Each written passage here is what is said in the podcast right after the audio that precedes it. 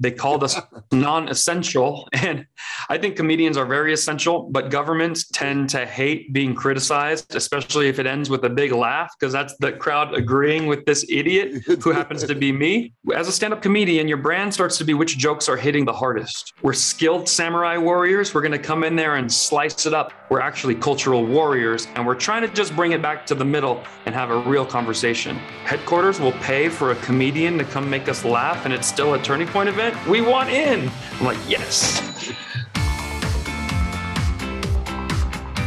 Welcome to the Thought Leader Revolution with Nicky Billou. Join the revolution. There's never been a better time in history to speak your truth, find your freedom, and make your fortune. Each week, we interview the world's top thought leaders and learn the secrets of how they built a six to seven figure practice. This episode has been brought to you by eCircleAcademy.com, the proven system to add six to seven figures a year to your thought leader practice.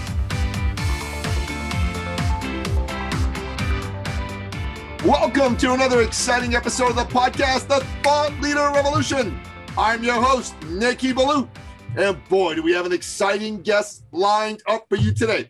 Today's guest is one of the funniest men on the planet. He also happens to be a staunch champion for freedom, for free expression, and for making fun of the powerful, tweaking their noses and making the rest of us laugh at their foibles. And I love that about him. And he happens to share the same name as my eldest son. I am speaking, of course, of none other than the one, the only, the legendary K-von.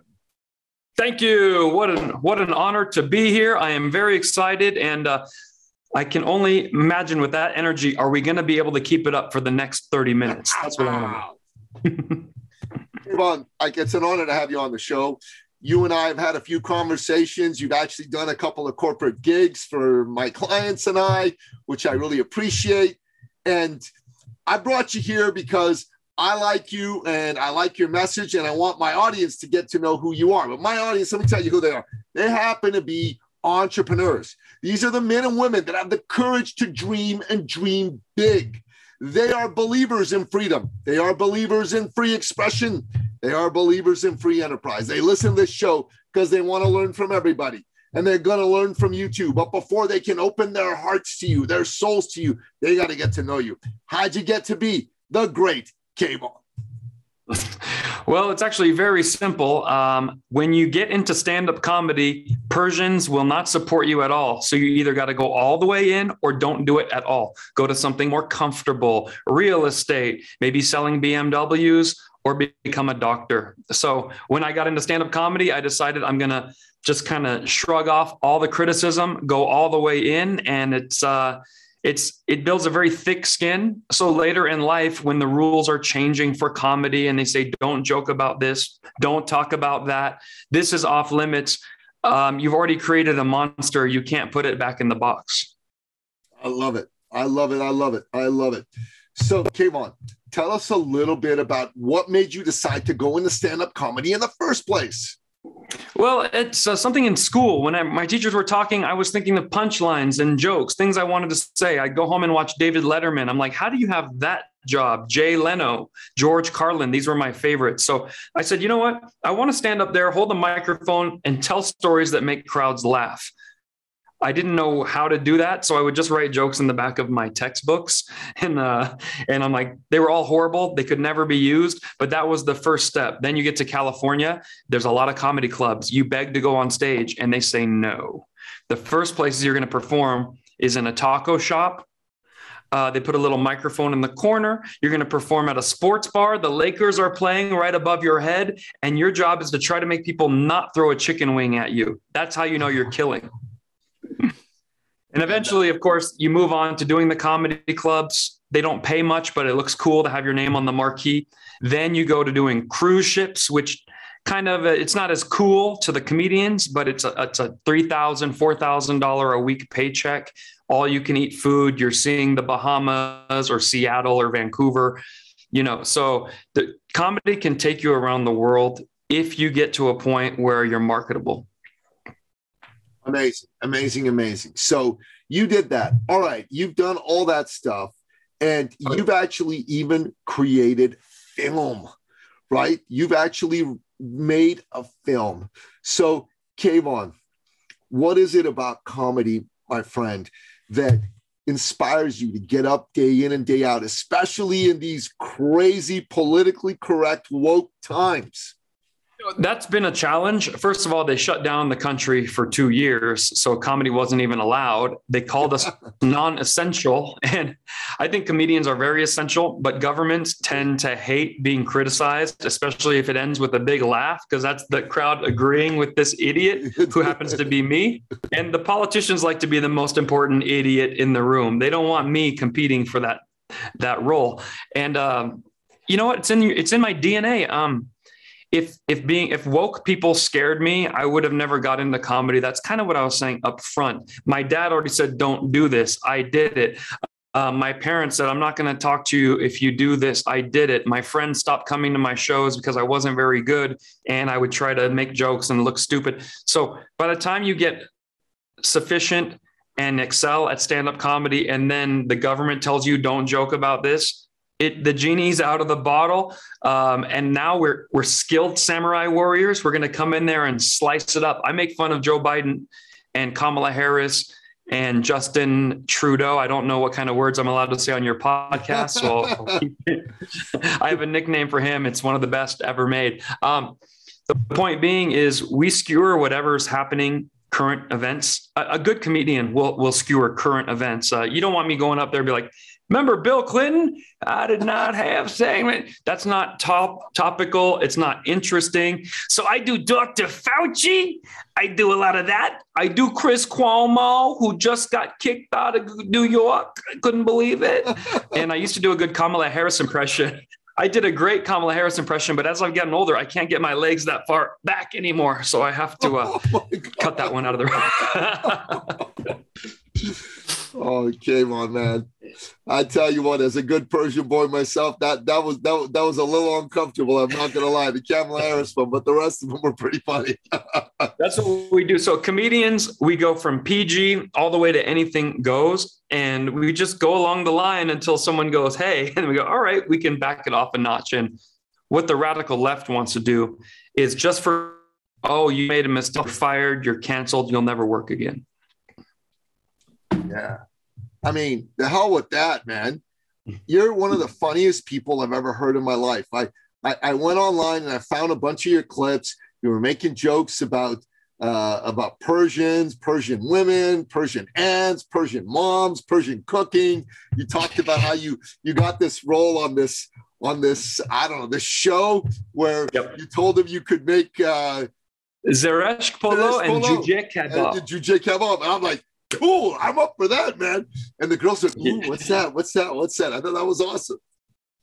Well, my original stand up was about myself. So no one can criticize you and tell you, boo, your joke sucks. That didn't happen if it's about your aunt, your dad, your family. So anyone that wants to get into comedy, tell personal stories your first three years. Because while you're learning to hold the mic, be under the lights, make strangers laugh, you might as well cut that part out where you're trying to teach the audience a lesson about politics or something. Forget it. You're not good enough yet. So I would joke about my Persian heritage, Persian food, me looking stupid, trying to cook zereshk polo and juje kebab.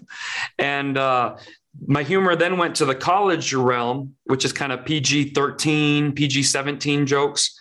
And now my humor has kind of evolved to, like I said, making fun of you know the current events wearing masks following science no matter where that science leads you and those kind of jokes yeah but but, but uh, dr fauci said i am science I, I am the science. I am science. I'm like, really? I've never seen science in the person of someone's body before.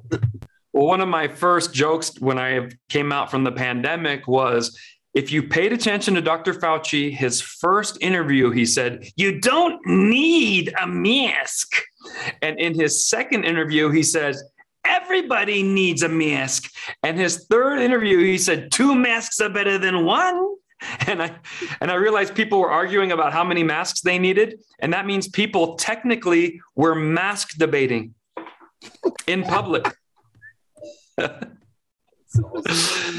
but awesome. Um, as a comedian, it's really hard to to be funny in a podcast scenario where you're saying I'm funny, I think I'm funny, but your audience they might have some doubts. So, with your permission, I wanted to show two minutes of a comedy clip filmed in an actual stand-up comedy club. Do we have permission? Permission granted. Rock and roll, brother.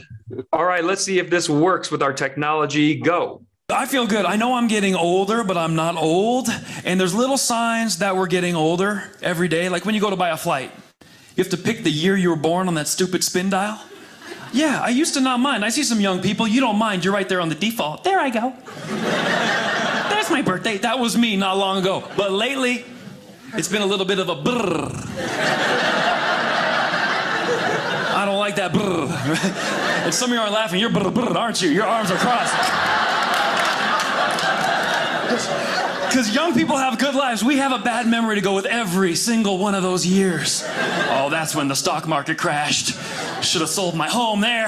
That's when you know who got elected. We all have a bad memory.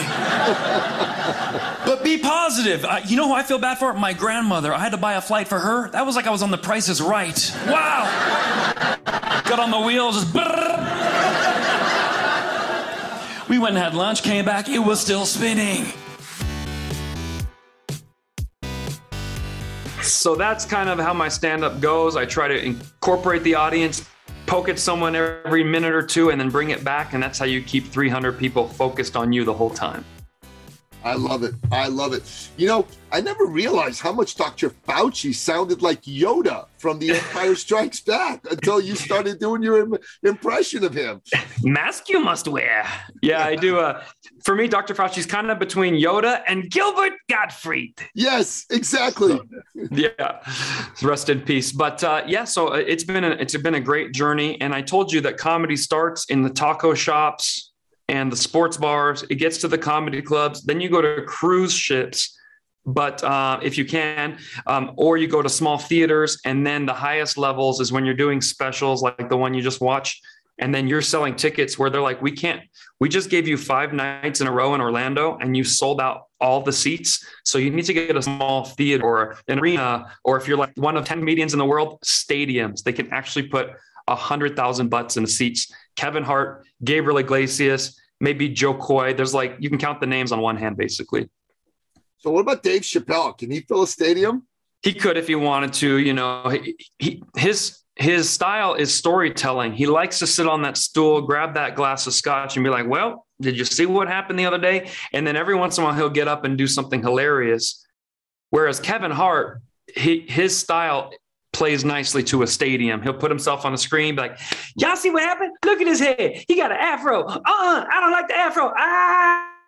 And so that kind of crazy energy plays better in a in a stadium scenario. Yeah, I love Kevin Hart, man. I think he's incredibly funny, and his crazy energy is really great. It's one of the things that makes me want to watch his comedy specials and and, and his movies. And you know, I also love the fact that when he wanted to host the Oscars and the woke mob came after him, he basically politely told them to go pee up a rope, you know?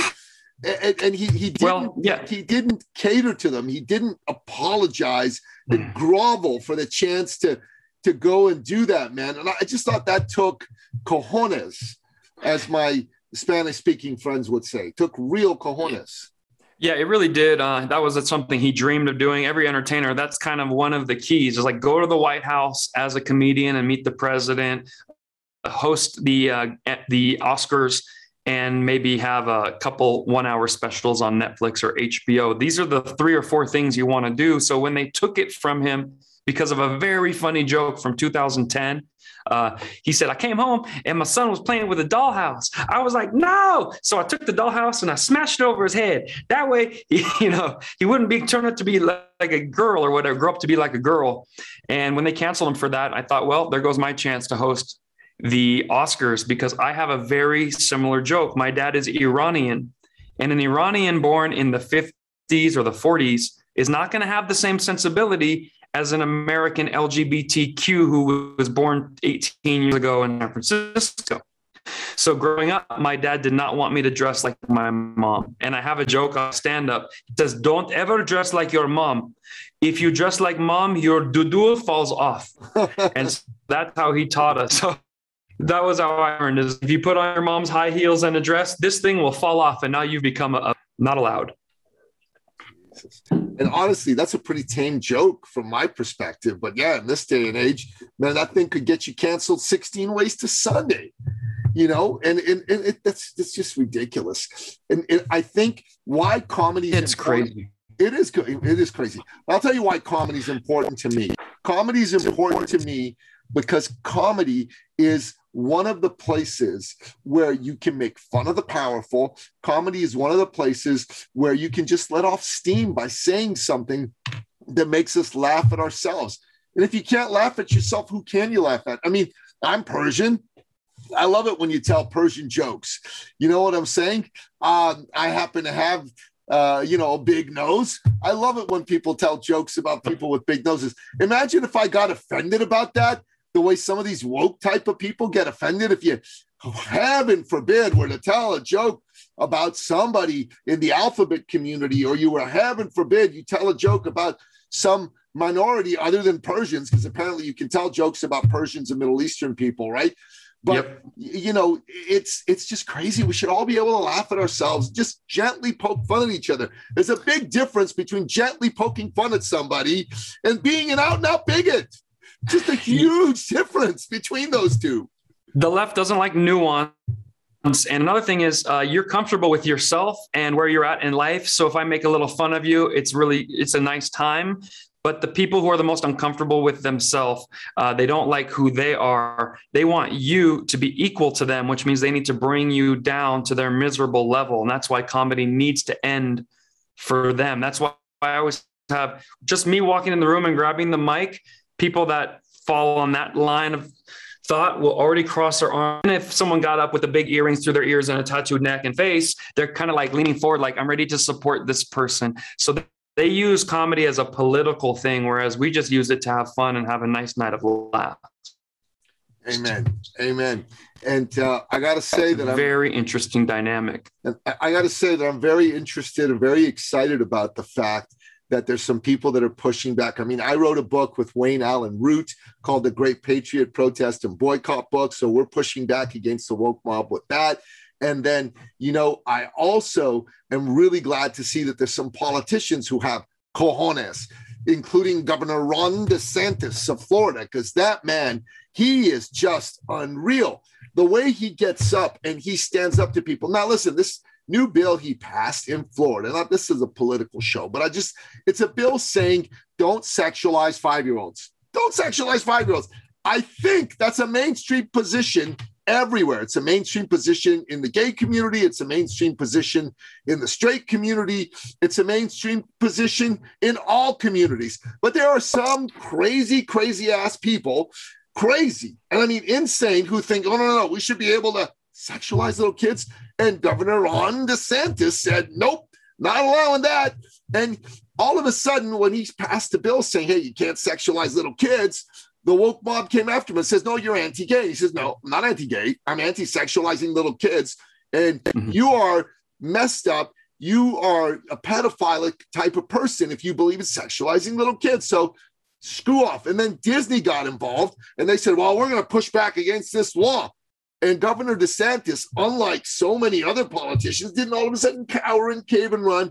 He said, Oh, yeah, bring it, Disney, bring it. And Disney brought it and he brought it back 10 times stronger. And now Disney just lost a multi, multi million, hundreds of million dollars a year tax break that they've had in right. Florida for 55 years.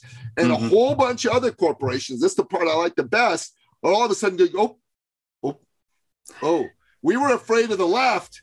But we need to be more afraid of Governor Ron DeSantis because yeah. what he's going to do to us makes what the left is going to do to us look like a little little three year old kicking us in the ankles versus a guy with a machete taking our necks off, you know?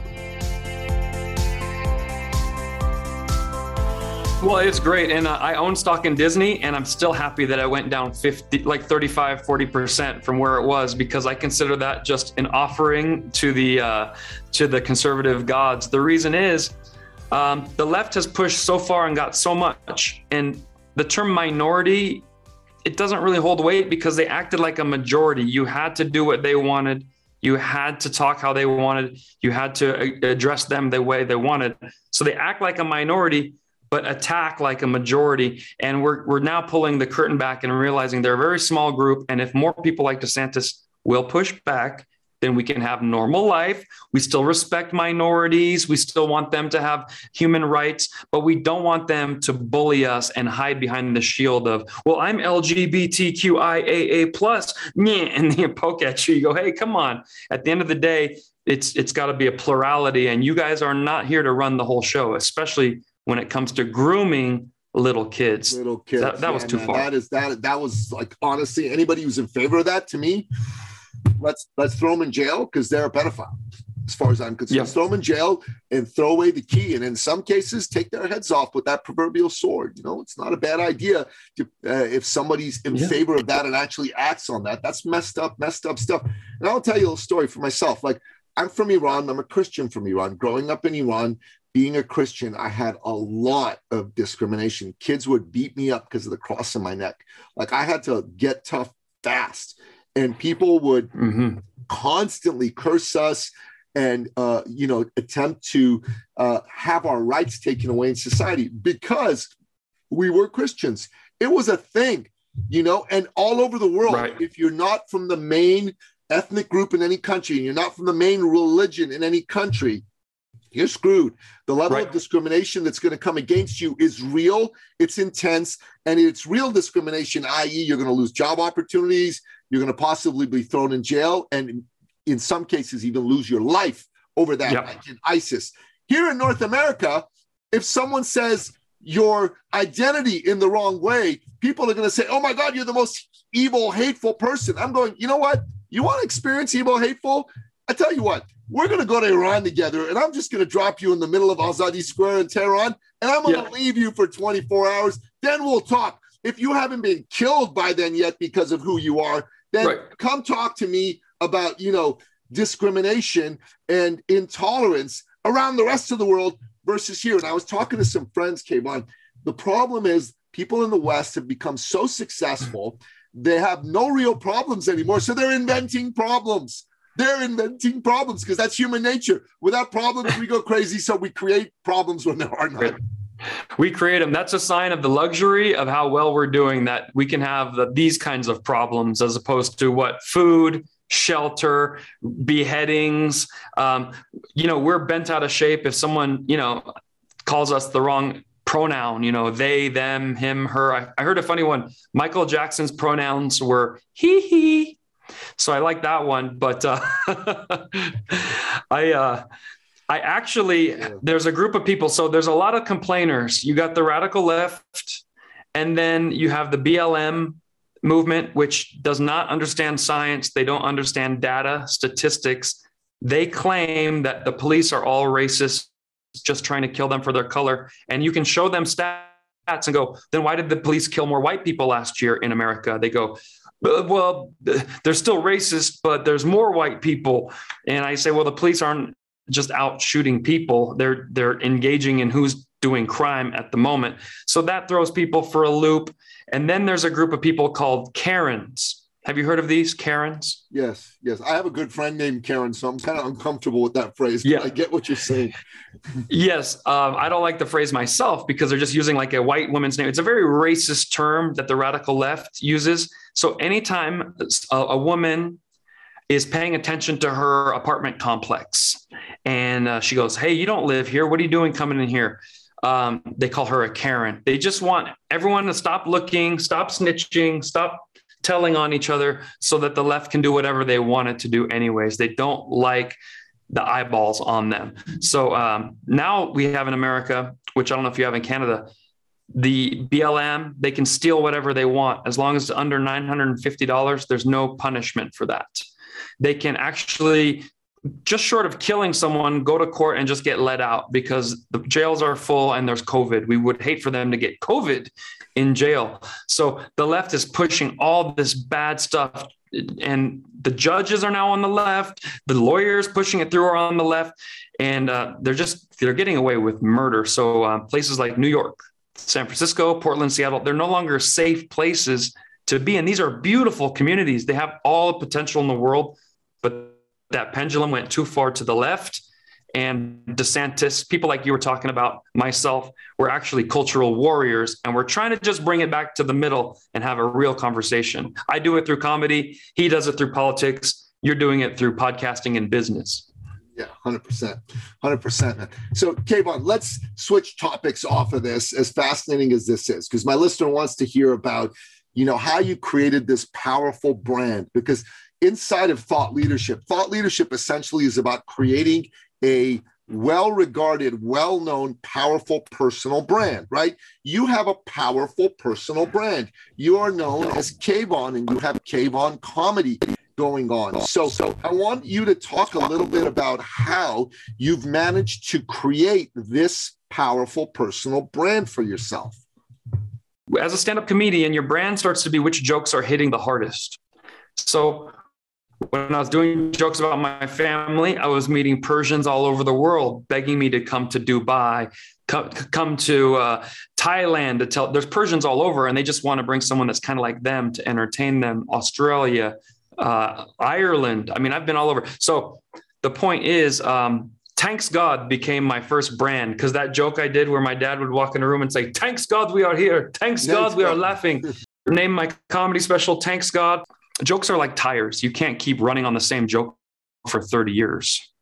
So the brand, I keep that joke, but I also add new ones to it. And uh, lately, uh, one of my jokes it has been about Joe Biden and how he I go, guys, I have not done comedy in two years. So I might forget, mumble, I might stumble during this comedy show. And the crowd laughs at that. And so one of the brands I have is Let's Go Brandon. Mm-hmm. And I have made a logo and put a little image there. And we're, we're looking for fun ways to market this shirt. We've sold thousands of shirts. And you can't just say, hey, I have this shirt. So I want to show a quick commercial that's everybody's head. And it looks like a real altercation. Look, I'm on a flight. You don't even have to wear masks. Look at this guy's wearing a mask, dude. Oh my god. I'm trying to sit in this row right here, man. You got a mask on? No, I don't, I'm not wearing a mask. You don't have to wear one. Dude, you gotta, you got to wear a mask if you want to sit next to me now. If I want to sit next to you? Yeah, yeah. I don't want to sit next to you. You don't need to wear a mask anymore. Federal mandate. Bro. I'm filming you right now. I'm filming you too. I'm, film, I'm filming I'm you. I'm filming you. I'm you filming don't. You can't make me. So what do you want to do about it? Your mask. Man, you're too stupid to wear a mask with that shirt on, bro. My shirt. My shirt's fine. I love this shirt. Terrible shirt. Here, wear wear this mask. I'm not wearing that. Oh, stop. I'm not putting that on. Dirty. You probably gave me some right now with your mask.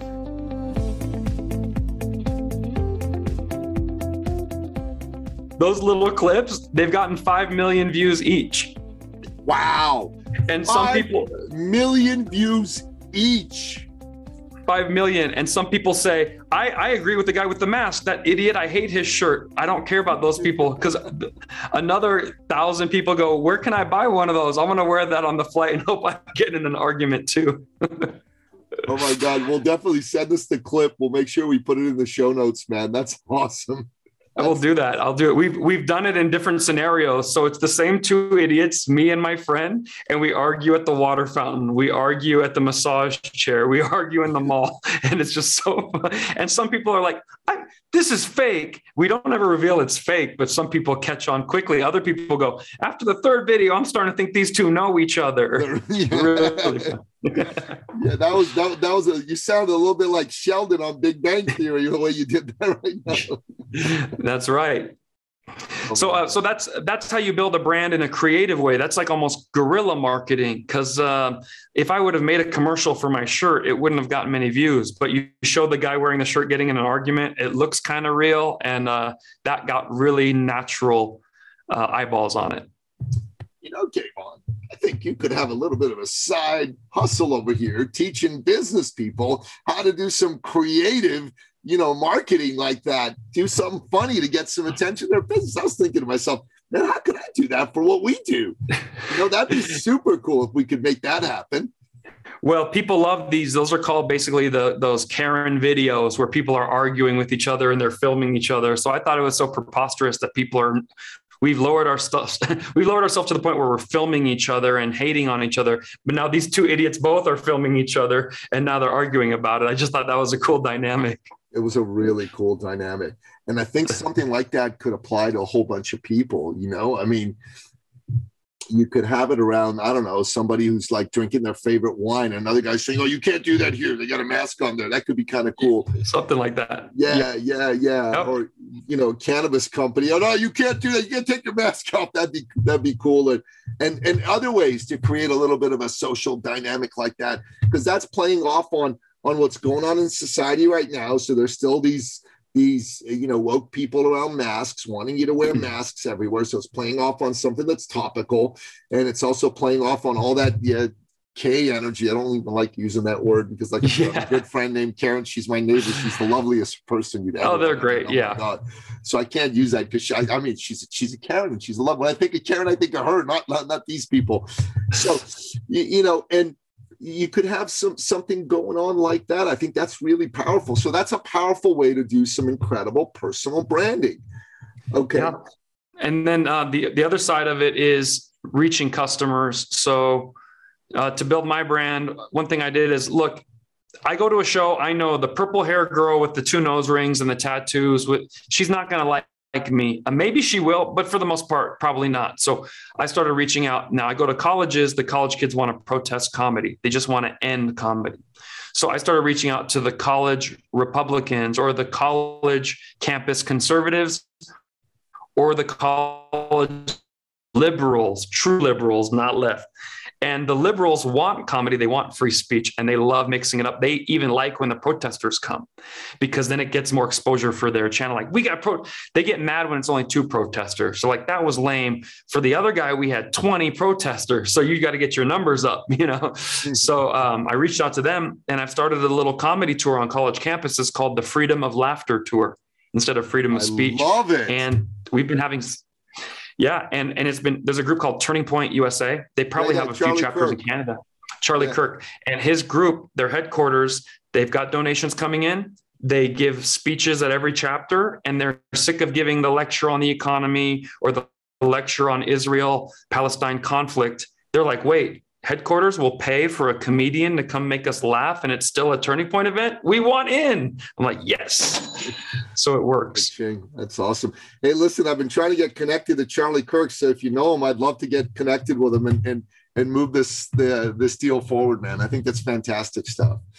Man, K-von, this is this is a fantastic interview. I'm I'm- enjoying it uh, uh, very very much, and you know, we we like to basically tell people uh, who are guests on our show, like yourself, to end off each show by giving what I call their top three expert action steps. These are your best pieces of life advice or even commercial and business advice that you recommend my listener take on to live life as the best version of themselves, to make more money, to enjoy life and laugh more. So, what say you?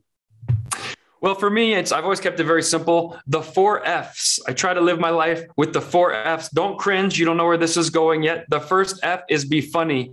The funnier I am, the more I can work, which helps me with my finances. So funny, finances. And I always want fitness to be there because I want to be able to live a long time and perform a long time. And to be honest, nobody wants to see the next 85 year old out of shape comedian. So I have to look young. So that's why the finances is the third. And the final one is family. At the end of the day, it's going to be very lonely on the road. So you have to be in touch with family members, even your closest friends. That's family too. Fitness, funny, family, and finances. You got the four F's, things should be smooth from there. Man, I love it.